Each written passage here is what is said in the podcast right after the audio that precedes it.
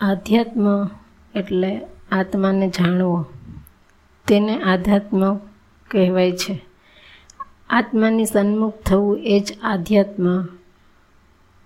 વિનાશી વસ્તુઓ ચીજોમાં મોહમાંથી નીકળી અવિનાશી આત્મા જો સાક્ષાત્કાર કરવાની સમજણ, દ્રષ્ટિ અને જ્યારે અનુભવ થાય ત્યારથી આધ્યાત્મ્યની શરૂઆત થાય. જો સામાન્ય જીવન જીવતા માનવીઓને દરેક સમયે જીવનમાં સતત તકલીફો અને સંઘર્ષોમાં શાંતિનો માર્ગ જોઈતો હોય તો ધર્મ અને અધ્યાત્મ તરફ દ્રષ્ટિ કરવી રહી. ધાર્મિક વ્યક્તિ પણ આખરે તો આધ્યાત્મ જ્ઞાન મેળવવા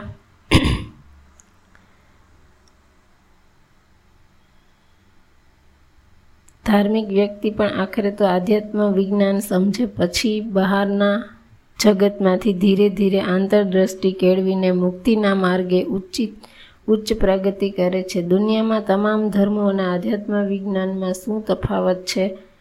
તો સૌ પ્રથમ સમજીએ તો દુનિયામાં તમામ ધર્મો એ ફોર્મેટ પર આધારિત છે, જ્યારે આધ્યાત્મ વિજ્ઞાન અને દ્રષ્ટિ પર આધારિત છે.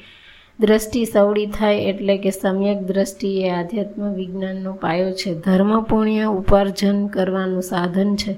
જ્યારે આધ્યાત્મ એ પાપ અને પુણ્યથી પર એવો મુક્તિનો માર્ગ છે, દુનિયામાં તમામ ધર્મો ફોર્મેટ પર આધારિત છે. દરેક ધર્મમાં એક પોતાના ભગવાન હોય, એક ગુરુ હોય, એક મંદિર હોય, એક મંત્ર હોય, શાસ્ત્ર હોય ટાઇટલ હોય, સંસ્થા હોય, ક્રિયાકાંડ હોય, ગુરુ હોય, શિષ્ય હોય, વરઘોડા હોય, આવું દરેક સંપ્રદાયમાં હોય. જ્યારે આધ્યાત્મ દ્રષ્ટિ સમ્યક હોય, સમ્યક દ્રષ્ટિ એટલે હું કોણ છું અને આ જગત ચલાવે છે કોણ?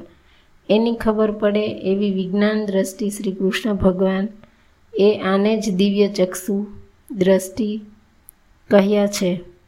ભગવાન એ મહાભારતના યુદ્ધમાં જે દિવ્ય ચક્ષુ આપ્યા હતા અર્જુનને, તે આ જ સૌની દ્રષ્ટિ કરી આપી હતી. વિશ્વમાં પહેલી વખત ફોર્મેટ વગરનું સાયન્સ વ્યક્ત થયું છે.